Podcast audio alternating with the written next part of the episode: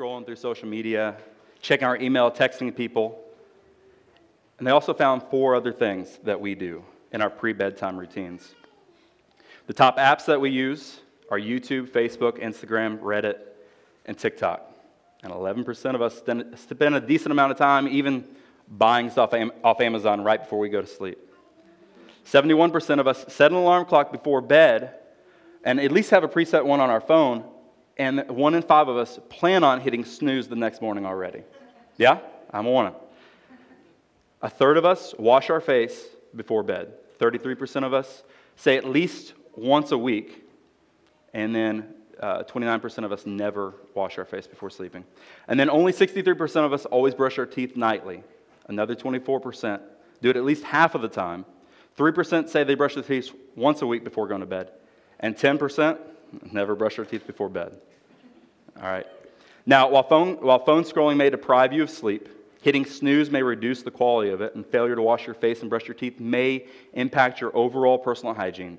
Psalm 4 is directing our attention to how even laying down our heads and resting communicates our trust and a reliance upon the presence of the Lord in our lives.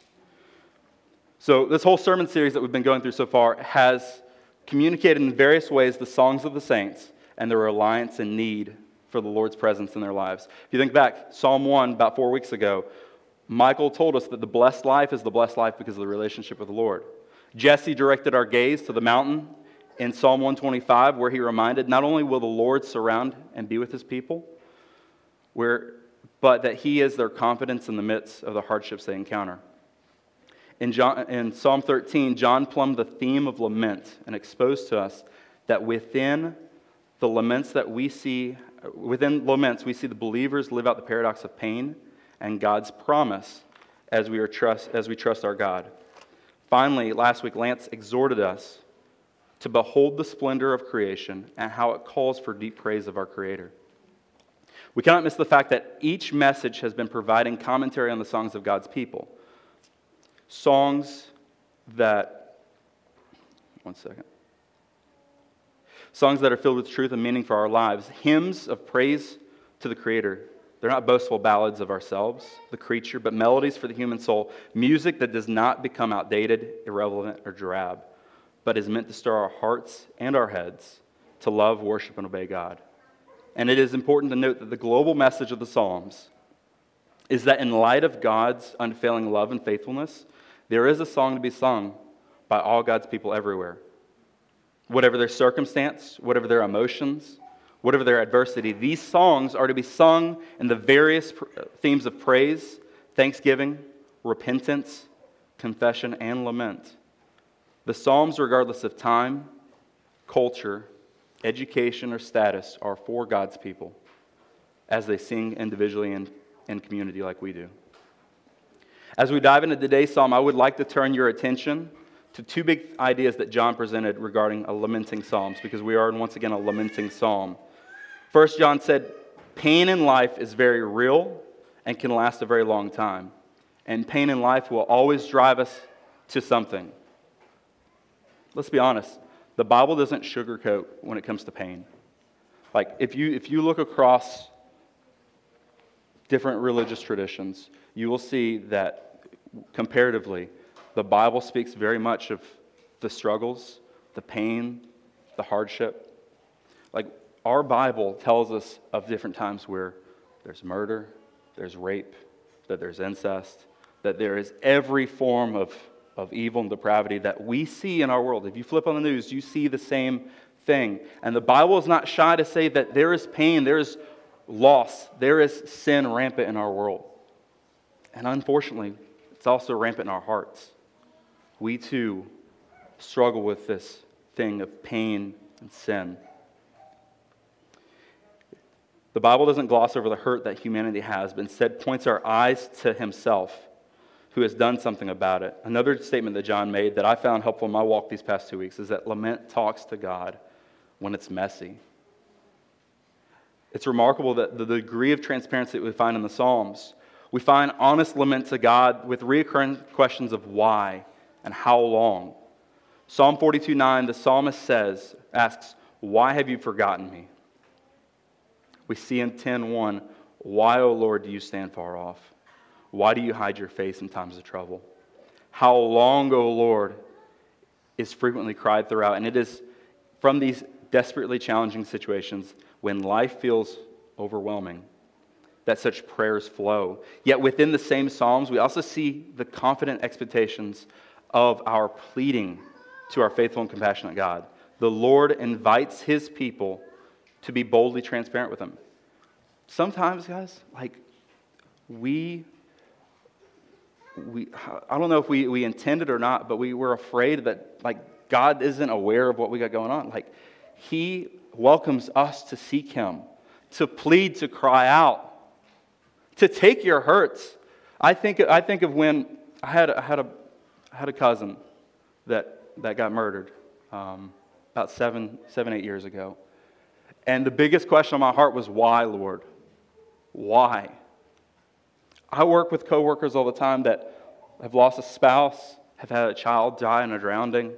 You have all these different circumstances that we are around people, and they're hurt and they're lost and they're turmoil, turmoil. And yet the Bible speaks to those hurts. The Bible calls us to direct our eyes to the Lord. And it's okay for us to plead and cry out, Lord, where are you at? Where's your hand in this? I'm struggling to see. I trust, I believe that you are good. But Lord, I'm not, I, am struggling to see. I'm struggling right now. God is big enough to handle that. And so the Lord invites his people to boldly be transparent before him with no masks and no pretense, even when our hearts are breaking. And in this psalm, we will see that David, wounded by the world, hurt by both friends and family, and brokenness, calling out to the one who will hear and won't abandon. Psalm 4 is often referred to as an evening psalm, as seen as a companion to Psalm 3, the morning psalm. This psalm is in the midst of a section of psalms from the 3rd to the 14th, most all sharing the same theme of lament and seeking the Lord's deliverance. This psalm is the second attributed to the authorship of David, is the first to be dedicated to a worship leader um, to, to bring forth in, in temple worship. And it's also the first to be notated with the accompaniment of music, i.e., stringed instruments like the harp and the lyre. And let's, let's be honest, guys. Aren't we thankful that the fact that we can seek the Lord, we can, we can praise Him, and it's not just that, but He also allows us to worship Him with music to have, to have a, like a worship director, similar to Chris, directing our worship, directing our focus to the Lord. Sometimes we might take that for granted because there's churches around this neighborhood that don't have music. There's churches around this neighborhood that don't have the opportunity to have a, a worship leader have direct their, their eyes, but you know, we are thankful. We're blessed as a New Breed to have some of those things. So, and those are things that are sanctioned by Scripture. So I praise God for that. The worship of our God is not passionless. It's not to be devoid of emotion or filled with meaningless words. Through this psalm, though the psalm does not explicitly, explicitly give us a setting or a context to which it is being written out of, many commentators argue that due to the similar themes, writing, and content of this psalm with the preceding one, they highly suggest that David is praying as he's fleeing from his son Absalom, after a majority of Israel and Judah have declared him as their king and have aligned themselves with him. Others propose the context in which David is writing in the midst of, the, of, of a drought, appealing to the discussion on the grain and the wine found in verse 7.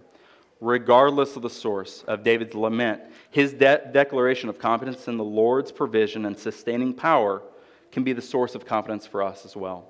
Despite the hardships or the origins of the hardships and the pain that arise in our lives, it is during these hardships of life that our faith is tested, the formation of our character is exposed, and ultimately, our reliance and trust in the Lord is put on display for his glory. So, church, let's, let's think about it. This world is hard, it's hateful, and it's, it's hideous. And I don't know your past week, I don't know your past month or year. I mean, half of us still have COVID in our back mind. But I do know that we've all had pain, pains and tribulations, nights of tears and anguish, loss of those who love, who we love, we have broken aspirations, broken dreams, tribulations, nights of tears and anguish, loss.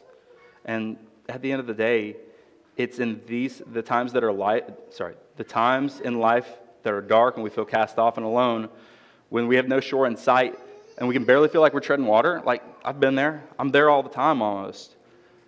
But at the time, at the same time, I believe, and I hope I pray that you, believer, as well, hear that God will not waste a single ounce of your pain that you've endured. As we are encouraged in 2 Corinthians 1 4 through 5, that He comforts us in all of our afflictions so that we may be able to comfort those who are in any kind of affliction through the comfort we ourselves receive from God. For just as the sufferings of Christ overflowed to us, so also through Christ our comfort overflows. Church, when it's hard to see God's hand, we have to turn our eyes to His Word and see His heart that He loves us. Sometimes it gets blurry. Sometimes we forget. We're forgetful. How many times do you hear the Lord in Scripture say, Remember, remember, remember? We are prone to wander, we are prone to forget. And yet, God loves us. And even when things don't look that way out there, He loves you. When you can't, when you are struggling to see his hand, remember his heart towards you as you look in Scripture. Can I ask you though, the pain in your life, where is it driving you to? Is it driving you to greater despair and hopelessness?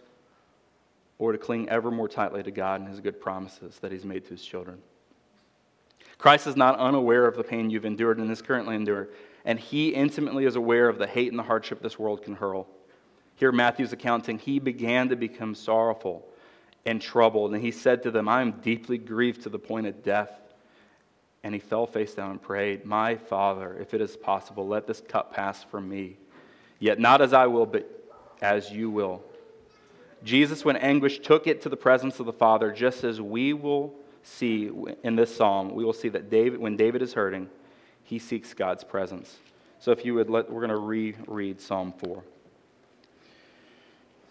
How long? exalted ones. Sorry. For the choir director with string instruments, a psalm of David. Answer me when I call, God who vindicates me. You freed me from affliction. Be gracious and hear my prayer. How long, exalted ones, will my honor be insulted? How long will you love what is worthless and pursue a lie? Selah. Know that the Lord has set apart the faithful for himself. The Lord will hear when I call to him. Be angry and do not sin. On your bed, reflect in your heart and be still. Offer sacrifice, Selah, offer sacrifices of righteousness and trust in the Lord. Many are asking, Who can show us anything good? Let the light of your face shine on us, Lord. You have put more joy in my heart than they have when their grain and their new wine abound. I will both lie down and sleep in peace, for you alone, Lord, make me live in safety. Let's pray. Father God, I just ask that, Lord, that, Lord, you would take this time as we reflect on your word, that you would draw us ever closer to you. Lord, I'm not unaware of the fact that there are some in this room that may not know you, may not be close to you. Lord, just like every one of us has been, apart from you intervening and you showing up, Lord, we have no hope. So, Father, I pray that I would decrease and that you would increase, that you would be glorified, and that whatever words um, come forth, Lord, I pray that you alone would receive glory and praise, and that we would come to love and cherish you more, Jesus. Lord, I pray that you would open our eyes to see and our ears to hear from your beautiful word. It's in Jesus' name I pray. Amen. So, God's presence amongst His creation, as Lance attested to last week, is the core theme of Scripture, or is a core theme of Scripture. And His presence in our day to day lives is the desperate need that each of us have. In verse 1, we hear David ask the Lord to answer and to hear. But it is not until verse 7 that we actually hear David's request Lift up the light of your face upon us, O Lord. The Holman Illustrated Bible Dictionary notes that the, that the word face is used theologically with regard to the presence of God. The word face can also stand for the whole countenance, in that it is the face that the emotions are expressed.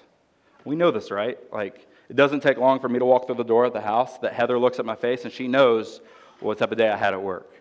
It doesn't take long for Demetrius to walk in his house and, oh, wait, Chelsea's had a rough one. Yaya's been, been up and, and wilding out today. Like, we have to be aware Like we, we're all aware of this. Like you walk in your you walk in the office of the boss and you see the boss's face, like this is not going to go well. You, we know that when your child's face is torn up, like they are they are emotionally going through it right now. The face conveys emotion. So whether it be my whether it be um, like and this is this is not just for like us like this is the world over. Like the world over recognizes that the face conveys emotions such as happiness anger sadness fear disgust surprise and contempt. There are certain facial expressions that communicate those emotions that we go through. Have you like i many times read a passage in reference to god's face? Because we see it throughout all of scripture and just continued reading on without thinking a whole lot about what's the significance of that? Because throughout Scripture, we see many idioms and phrases applying to the face of God. For example, his face shines like the one that's in our text, indicating his goodwill and his blessing. Number 624 says, May the Lord bless you and protect you. May the Lord make his face shine on you and be gracious to you. May the Lord look with favor on you and give you peace. Or in Psalm 80, it says, Restore us, God Make your face shine on us so that we may be saved. Some passages also communicate that God will hide his face or his presence, such as when David cries out in Psalm 27 9, Do not hide your face from me. Do not turn your servant away in anger. You've been my helper. Do not leave me or abandon me, God of my salvation. And recall the prophet Isaiah in the 59th chapter declare, But your iniquities are separating you from your God and your sins have hidden his face from you so that he does not listen. Other passages communicate a deeper separation of people from God's presence, with expressions like God setting his face against sinners. Deuteronomy 31 My anger will burn against them on that day. I will abandon them and hide my face from them, so that they will become easy prey.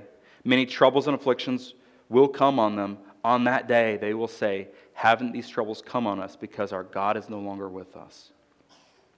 Or by the prophet Isaiah in the 44th chapter, therefore, this is what the Lord of armies, the God of Israel, says I am about to set my face against you to bring disaster, to cut off all Judah. I know I just threw a lot at you, but here's one more. Sometimes throughout Scripture, face is also translated as presence. Like when Moses asked to see the Lord's glory in Exodus 33 18 through 20, God answered Moses, But you cannot see my face. Darlene Gauswich makes a helpful correlation. In seeing God's face, one would experience his actual presence and thereby being exposed to God's nature and character. Sinful and non holy beings cannot survive being in God's holy presence without God's grace and merciful intervention. And the truth is, we have no right to ourselves, we have no rights in ourselves to enter God's presence. Like, think about if think about pre-Christ. Like for me, my situation. Prior to Christ, it was all about me. Just all about myself. Pride plagued me. Fear of man tortured me. Fear of death was all about me. But there's freedom in Christ. When God I wasn't looking for God, and yet he intervened. He made his presence known. He convicted me of my sin. He pointed my eyes to Jesus. When God intervenes, when His presence, when He change, when He enters in, He changes things. And so we cannot enter God's presence on our own. We need a Savior. But David's prayer is, Lord, let the light of your face, let your presence. We need your presence. So I'm just trying to convey to you that our collective need to seek out the Lord's face, to live in light of God's presence, I'd like to direct your eyes and my eyes to three key components of a life that is marked with living in light of his presence. David believes that he has access to the presence of God, and this psalm of, this psalm of lament and resolute trust also puts this belief on full display. And so the first characteristic I would give you is that a life that's living in God's presence depends on God. Absolutely depends on God. He says, Answer me when I call. Let's start with what this is not. This is not David demanding that God hear him because he's the king. He's not commanding the Lord to do for him because, he, because of all the good, right, faithful things that he's done. It's not David giving God an ultimatum or treating him like some cosmic genie to do his beckoning. God's, or David's petition to God is an answer to answer is grounded in the faithfulness of God and how he is the keeper of his promises. James 5:13 exhorts us, is anyone among you suffering? He should pray. This is a plea with boldness, a petition for, of clear expectation. It's personal, it's relational, it's, it's childlike, it's an appeal. David, in his distress, is crying out to the only one who truly understands what he's going through God who vindicates. Vindicates is literally communicating the idea that God of my righteousness or justice. It is an appeal for God to act justly on the psalmist's behalf. Your translation may read, uh, God of my righteousness. Commentator uh, G. Rawlinson notes that David, that David is appealing to God who sees that he and his cause are righteous and who will therefore certainly lend David aid. David is not just throwing up a prayer like sometimes we're tempted to do out of our own wounded pride, but he is in the right and suffering nonetheless. You freed me from my affliction. The wording here for affliction is an image of being hemmed in, being trapped by one's enemies or their accusers. You freed me is literally God made a broad place for you freed me is literally God making a broad place for me. Or the KJV says that he enlarged me. David is speaking in the past tense, remembering that God's past deliverance of him, and that it's out of this context that he's depending on God in the midst of his current trouble. Be gracious to me and hear my prayer. God, David, David, God's anointed, king of Israel, a man after the Lord's heart, as we see in, in 1 Samuel 13, and whom the Lord blessed and was pleased with, pleads for God's grace and that God would give ear to his prayer. David's typical cry throughout the Psalms is for God to be gracious or to have mercy upon him and to hear his prayer. Literally repeated hundreds of varied forms throughout the Psalms. David, in this first verse, demonstrates that life in God's presence depends on him, calling out expectantly to God, believing that he will answer recognizing that God cares and sees what he is going through, remembering the past times of God's deliverance, intervention, and rescue, and appealing to God that he would show grace and mercy and hear his prayer. So, what does this verse mean for you and me and our prayer life? Living in light of God's presence in your daily life can be seen in the substance of your prayers. This verse is calling for us to be confident in prayer because He who we seek desires that we call to Him. We pray expectantly like a child, asking His Father. Our prayers should be those of persistence. We know because of God's past faithfulness that He will answer. Also, conversations with the Lord also, also ought to be marked with repentance. We are in constant need of His grace in our lives.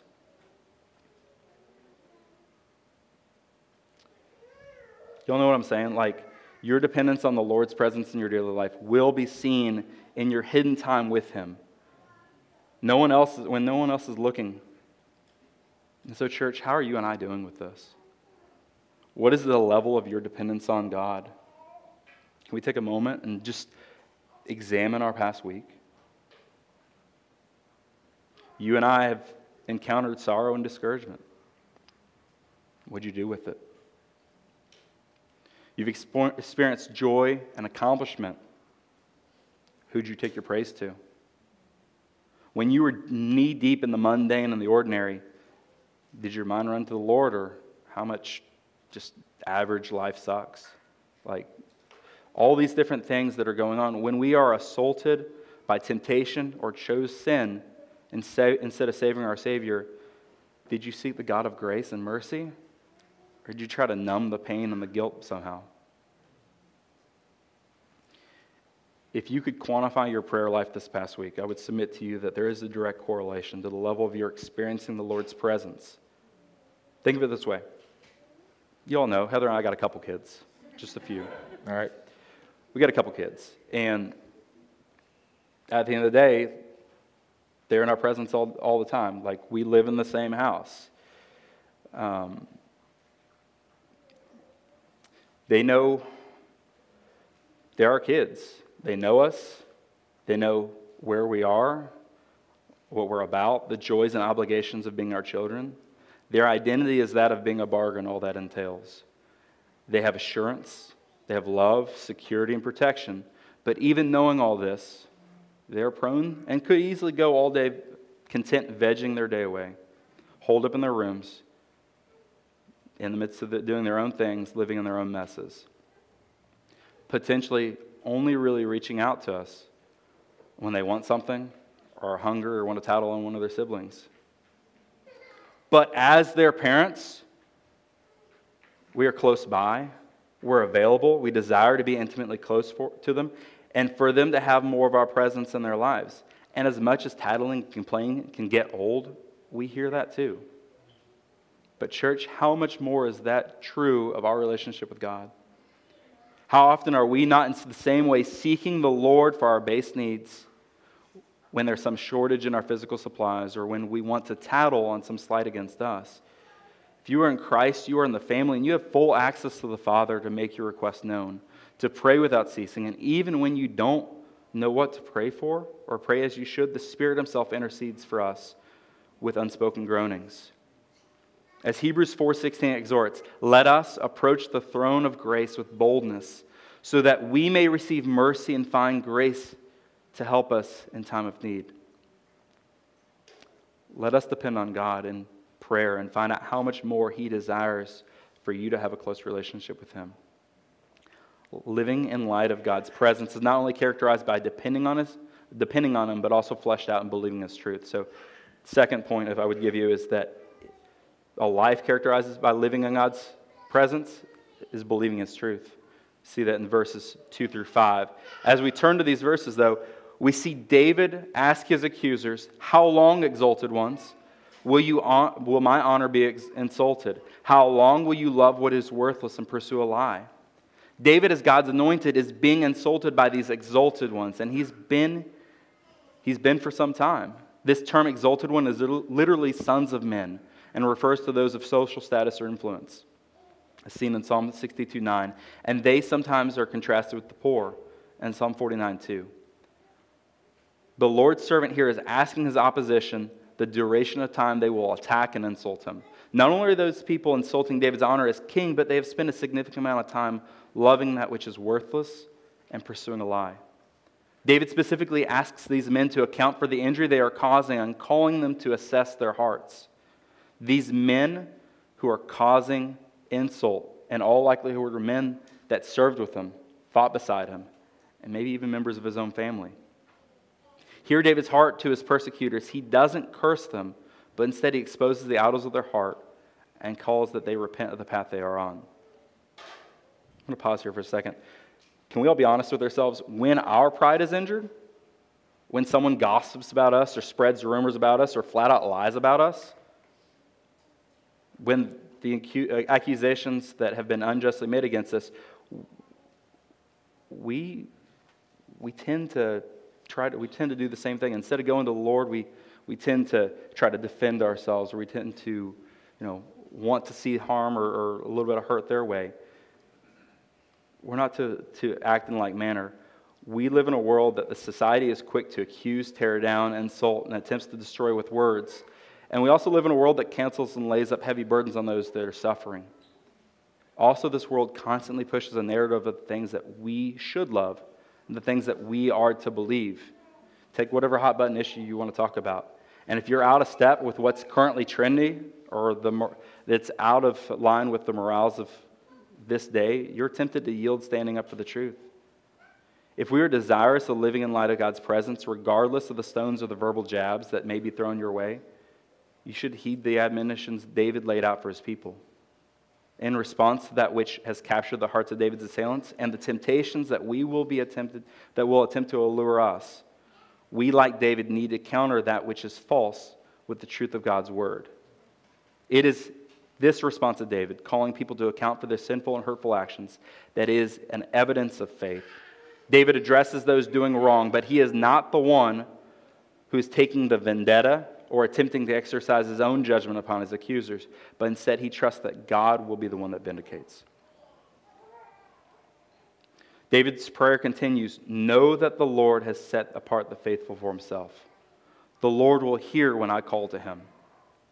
Whether we read this as David's response to those who insult him as rightful king, or his instruction to his band of brothers that are on the run for Absalom's crew, we may know that the Lord has set apart the faithful for himself. When others slander, insult, belittle, or seek to cause you harm, take solace in the deep truth that the Lord has set apart the faithful for himself, and that he will hear when you call. If you are among the faithful, then God, who has separated you unto his purpose and plans, that whatever others do to assail you, or curse you, or harm, or discredit you, to try to tear you down, know that God is aware and will hear you. I'm not saying that the Lord will not allow pain, suffering, injury, hurt, defamation, or any other harm that come your way. Recall that David is being ridiculed in the text that he's for what he's doing is right and good. The Christian life is not about being sunny and 70, but it's often filled with dark periods, storms and discouragement. Yet we look to a Savior who has set us aside for himself, who hears us, who intimately knows the pain and the suffering and the slander and the like that's hurled towards us. David then cries out, Be angry, but do not sin. On your bed, reflect in your heart and be still. The Hebrew word translated here, to be angry, means to shake or to tremble, and is sometimes used to describe physical shaking. Anger is an emotion that many of us here may be more familiar with than we'd like to admit. When insulted, threatened, or harmed, we are prone to respond in anger. But just as David is cautioning his men to probably, and probably speaking a little bit to himself here also, to be angry, but don't let your don't sin in your anger. Hear David in Psalm 3:1. O Lord, how many are my foes? Many are rising against me. Many are saying of my soul, there is no salvation for him in God. We have to remember, David has been a man of war since he was raised up, from being an obscure shepherd boy to being a giant slayer from storming the camps of the Philistines to the various times of fleeing or fighting off King Saul's unwarranted attacks. David is not unaccustomed to hardship, battle, hunger, or sleeplessness. But I think we see in this verse that he's caught a little bit off guard, surprised by how many turned against them and are and angry over the insult, slandering of this relationship with the Lord. Psalm 3 and 4 would be placed in the same general time frame as 2 Samuel 15 through 17. And we have to remember that David isn't just one day decided to pick up the pen and pick up a pen and, and write this psalm in tranquility of life, but that God breathed the scripture through him, even through his style, his expressions, and even the messiness. You can look at 2 Timothy 3:16 through 17 and 2 Peter 1:21. Absalom's routing of David's men, David and his men from Jerusalem, are the likely source of the anger amongst David's men, as one can see in 2 Samuel. David wishes no harm to come to his son despite the pain that he's caused the nation. David Frick is also helpful in providing a concise background sketch of Absalom, stating that the following that Absalom was David's third born son, apparently resented being, amen, resented being ignored by his father, and resented his older brother, older half brother Amnon going unpunished for raping Absalom's sister Tamar. Absalom would get his revenge by murdering his brother while he was drunk, fleeing to his grandfather for a couple years until David allowed Absalom to enter back into the kingdom, but not into his presence. Being overindulged and ambitious, Absalom came to be a spokesman for the people in 2 Samuel 15 1 through 6. They in turn gladly proclaimed him king in Hebron when David was first, where David was first crowned. Absalom and his men then infiltrated Jerusalem, spread a conspiracy that captured the hearts of the people, and David had to flee the city with only a portion of his army, thus bringing us back to the present context. You got to think about the range of anger that's probably boiling over here. David, who's won battles against all sorts of foes, yet he can't even win the heart of his estranged son, is now and now is on the run from him. Think about David's men, as it was their job to protect the king and the kingdom, and now they've lost the capital, and those have infiltrated it under their own noses. Think of Absalom, a picture of unaddressed family trauma boiling over to rage and destruction. Like all of them, we too are tempted to allow our anger to go unchecked. And though we can be angry without sinning, more often than not, we drop the ball here and we sin in our anger. James 1 19 through 20 says, Let every person be quick to hear, slow to speak, and slow to anger, for the anger of man does not produce the righteousness of God. Psalm 37 8 instructs us to refrain from anger and to forsake wrath. Fret, yourself, fret not yourself, it tends only to evil. Ephesians 4 Be angry and do not sin. Do not let the sun go down on your anger. Give no opportunity to the devil. I didn't skip it, but let's not forget David's instruction that on one's bed they to reflect in their heart and be still. This verse, along with Ephesians 4 uh, 2 through 27, helps communicate a, a, principle of putting off and putting on, what should be cultivated in our relationship as we desire to live in light of His presence. To put off sinful anger, but to put on an evening reflection and confession to the Lord.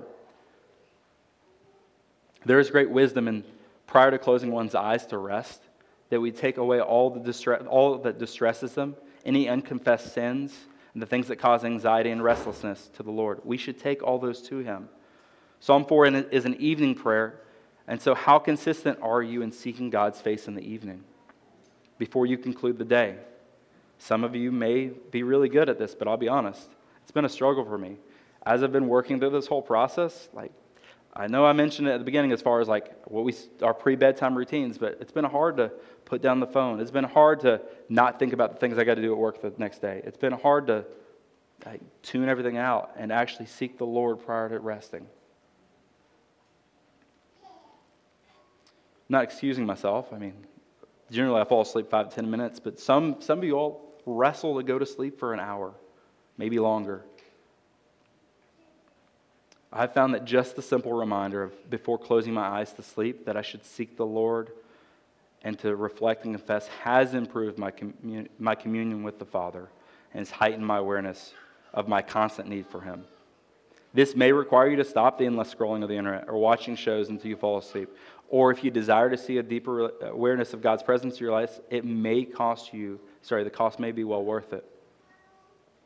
New breed, we got to be honest. We got to look at our consumption of media, especially in the evening hours. I, I, I, have something on my phone every day that says, hey, you've been on your phone three, four, five, six hours. And yeah, I can say, hey, work is part of that. I can say that. But there's a part I got to reflect and say, Lord, is my phone is the entertainment that I'm putting before my eyes more important than you? How much time did I spend in your word? How much time did I spend in prayer? When I, when I walk beside the guys that uh, I have a, a, couple guys that are, are, are Muslims that I work with, that every day I see them praying at a, like a consistent time every day. How's my prayer life with the Lord? I know I'm supposed to be praying without ceasing, but am I? Am I even setting aside time in the morning or time in the evening to seek the Lord's face? We have to, we have to assess ourselves. We have to assess our consumption of media and how that thing has become an idol and is pulling away our affection and our attention from the Lord. We've allowed this idol to creep in and steal our affection.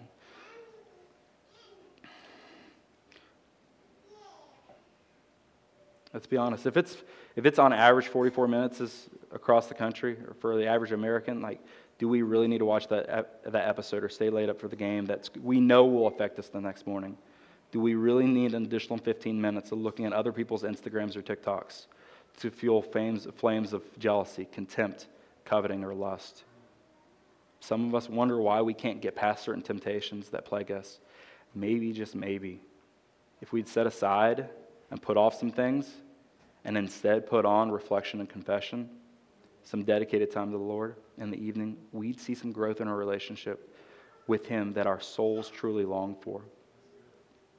Church, we have so many things that vie for our attention. And yes, days do often feel nonstop. But it is good and right to slow down, to be still, to reflect before you close your eyes Let's stop allowing these pre sleep routines to tarnish our sa- this sacred time. Let's dedicate those moments before you sleep to pursuing God's face. Offer sacrifices in righteousness and trust in the Lord. David understands that the relationship of the faithful have with the Lord once again points us to faithful living. David is not telling his men to go to the priest and sacrifice a grain or a burnt offering. Remember, they're on the run. They've left the place that they could do that. I would, I would suspect that the sacrifice that David is telling his men to make is that of which he mentions in Psalm 51, 16 through 17. For you will not desire, you will not delight in sacrifice, or I would give it. You will not be pleased with the burnt offering. The sacrifices of God are a broken spirit, a broken, contrite heart. O God, you will not despise. He says, Offer sacrifices in righteousness and trust in the Lord. But, O church, how often do we find ourselves just offering scraps and trusting on our own selves and our own efforts?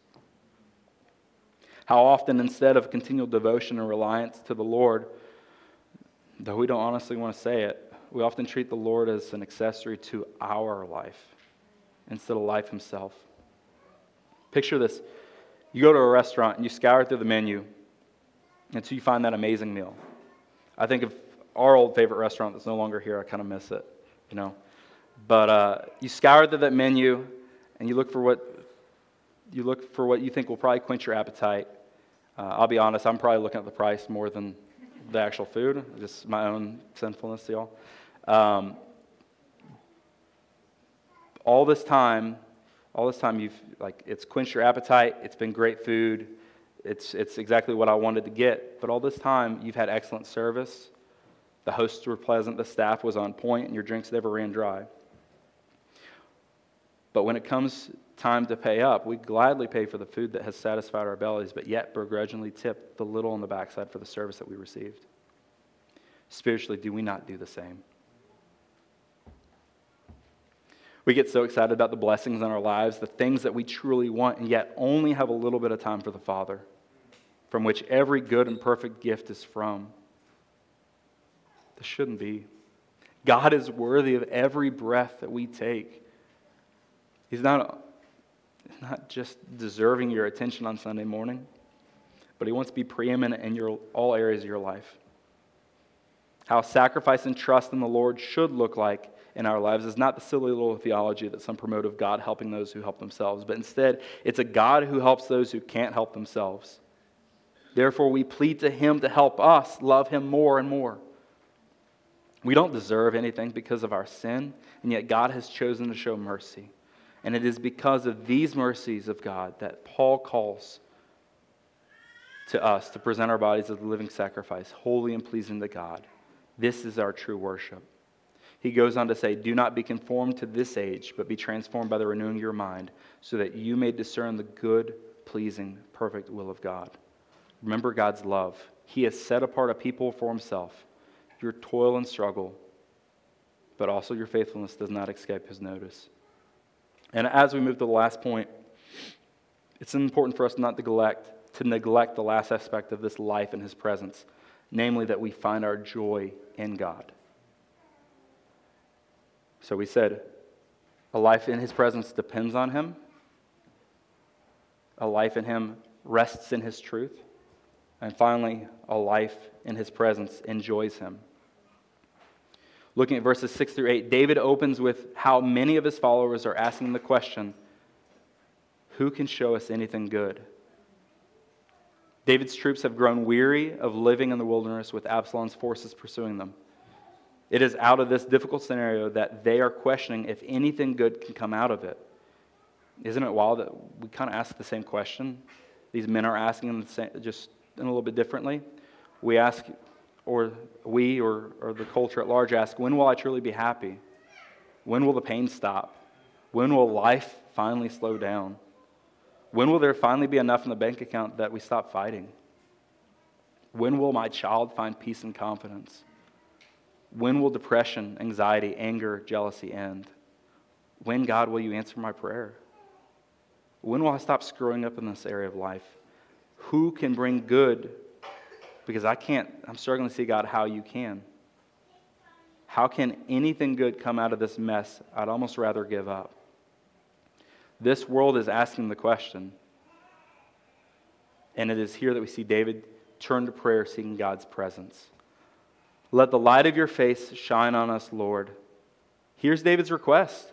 David pleads that the light of the Lord's face, his gracious and good presence, would shine upon him and the people. David, as the leader, is hearing his men's doubts, and David's response is to intercede for the Lord, intercede for the Lord to show his favorable presence.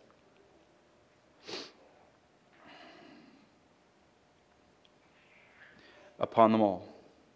Many of David's followers have become discouraged and downright hopeless But David's response is by seeking God's favor and encouragement. Likewise, there's enough things in this world that you can lose sleep and despair over. It is when we encounter the Lord, when life is defined by an intimate and close relationship with Him, that the pains and the hopelessness that this world fuels start to ease. Hope and joy is found in the Lord our God. When there is no way, He made a way through Christ, and the things that we need in this, the things that we need is the light of His face shining in every dark corner and crevice of our lives. And so, from this, and so some of us in this room, let's be honest, some of us in this room, it, it might be a scary prayer to say, God, take it all. God, I, I need you in every area of my life. God, this anger I have, I don't know what to do with it. I don't know how to get rid of it. Lord, I need you to do something about it. I need you to change me. Lord, this lust that I keep on running back to, Lord, I want my eyes and my heart and my affection to be for you. Please kill this in me. Please draw me near to you. There's some things in our lives that we don't want exposed, we don't want to let go of.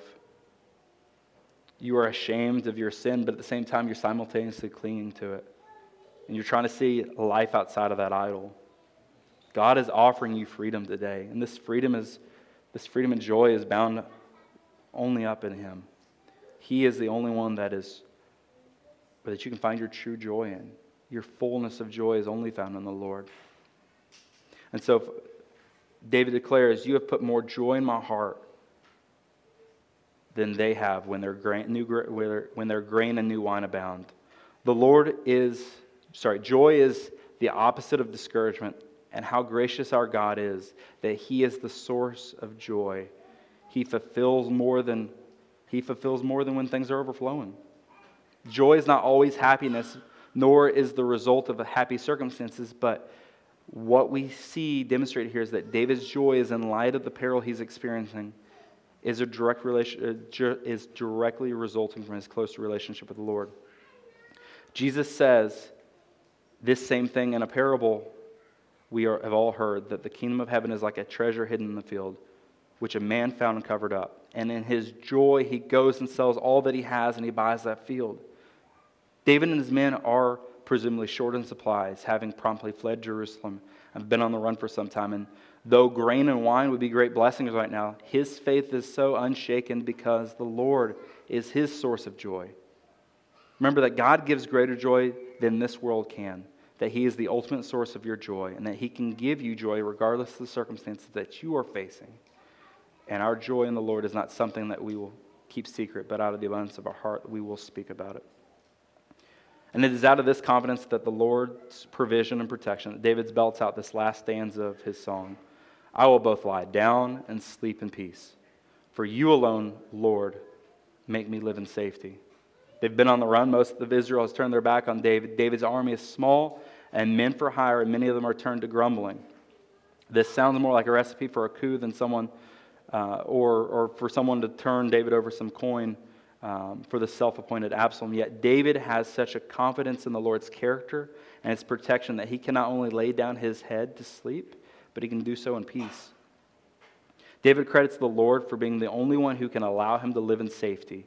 This doesn't mean that harm and hardship could not come, but it is a rested confidence that the Lord is for his people and will hear and will not abandon.